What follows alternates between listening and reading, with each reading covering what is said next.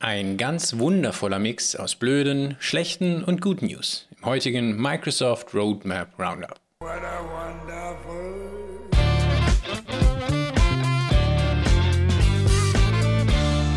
Diese Woche halten wir uns an unseren Plan. Beginnen mit dem Blöden zum Schlechten und enden mit guten News. Das Blöde in dieser Woche? Ein weiterer gecancelter Roadmap-Eintrag. Ursprünglich im August letzten Jahres hinzugefügt, Microsoft Teams 2x2 Video in der Galerieansicht in Safari. GCC hat es, der Rest eigentlich auch, aber GCC High und DoD scheinen dem Untergang geweiht zu sein. Leider ist dieses Roadmap-Element gecancelt und von der öffentlichen Roadmap entfernt worden. Es gibt auch keine News, ob es jemals wiederkommt. Somit keine Galerieansicht, die bis zu vier Teilnehmervideos während eines Meetings im Safari-Browser anzeigen kann. Vielleicht Irgendwann. Ja, irgendwann. Weiter zu guten, aber mit einer großen Portion schlechten News. Microsoft Teams Chat-Einladung für externen Zugriff. Bereits für Mitte August geplant und voraussichtlich Anfang September abgeschlossen, wenn ein neuer Einzelchat von einem externen Benutzer empfangen wird, wird nun eine Einladung zum Akzeptieren oder Blockieren des externen Benutzers angezeigt. Dies bietet so auch die Möglichkeit, externe Benutzer zu sperren, wodurch der Zugriff auf Anwesenheit und eingehende Nachrichten widerrufen wird. Eine ganz klar notwendige Verbesserung. Auch konnten wir einen Blick auf ein Bild erhaschen, wie das so aussehen wird. Interessanterweise, hier der schlechte Teil, wurde die Funktion letzte Woche Donnerstag hinzugefügt, aber das Bild zeigt den 6. Oktober 2021. Somit leider wieder ein klares Zeichen, dass das mit der transparenten und ehrlichen Roadmap recht wenig zu tun hat. Sehr schade.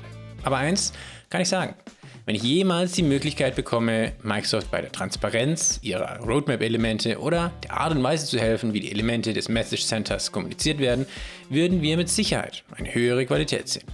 Sorry Microsoft, aber das geht wirklich deutlich ehrlicher und besser. Can we skip to the good part? Weiter geht's mit den guten News für September geplant, einschließlich GCC. Microsoft Teams und Forms Ranking Poll.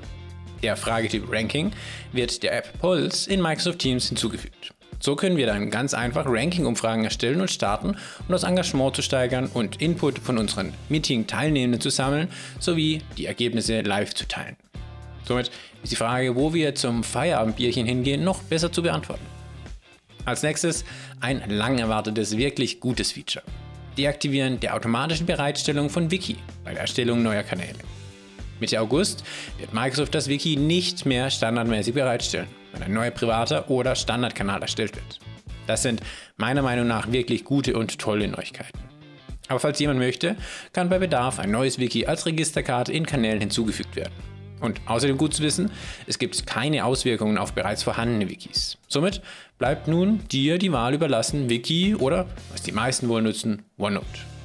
Vielleicht aber auch eine Idee für die Zukunft, Microsoft Loop. Jedem das seine. Weiter mit guten Nachrichten, Yammer neue Administratorenrolle in Azure Active Directory.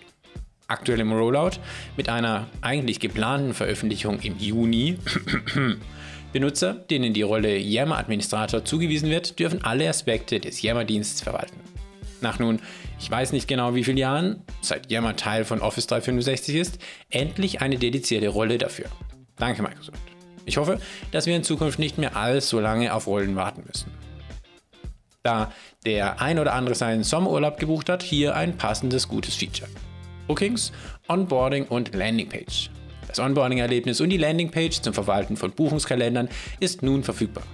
Ich empfehle, das auf jeden Fall mal anzuschauen und wenn du Bookings generell noch nicht kennst, ganz klar nachholen. Ich habe meinen ersten Artikel dazu 2018 geschrieben.